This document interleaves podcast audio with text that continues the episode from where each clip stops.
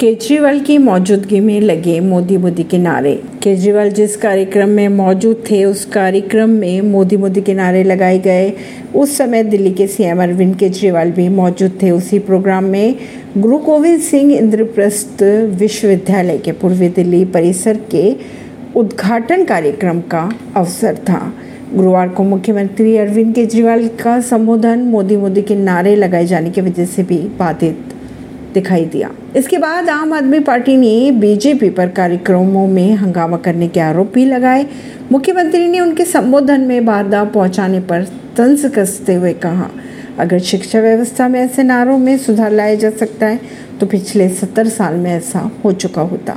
केजरीवाल अपने संबोधन में स्कूलों में शिक्षा के मॉडल पर संबोधित कर रहे थे। अपने संबोधन के दौरान केजरीवाल ने जब दिल्ली सरकार के स्कूलों में शिक्षा के मॉडल के बारे में बात करनी चाहिए तो तभी कुछ लोग मोदी मोदी के नारे लगाने लगे। फिर उन्होंने कहा कृपा मुझे पाँच मिनट बोलने दें। मैं इस पार्टी और अन्य पार्टी के लोगों से अनुरोध करता हूँ कि मुझे अपनी बात पूरी करने दी जाए।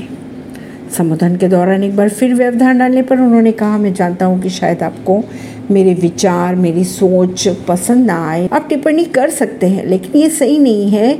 इस लोकतंत्र में हर किसी को बोलने का अधिकार है। आप पार्टी की अगर बात की जाए तो इसी मसले को लेकर आप पार्टी ने बीजेपी पर हंगामा करने के आरोप भी लगाए। ऐसी ही खबरों को जानने के लिए जुड़े रहिए जनता सरिश्ता पॉडकास्ट से।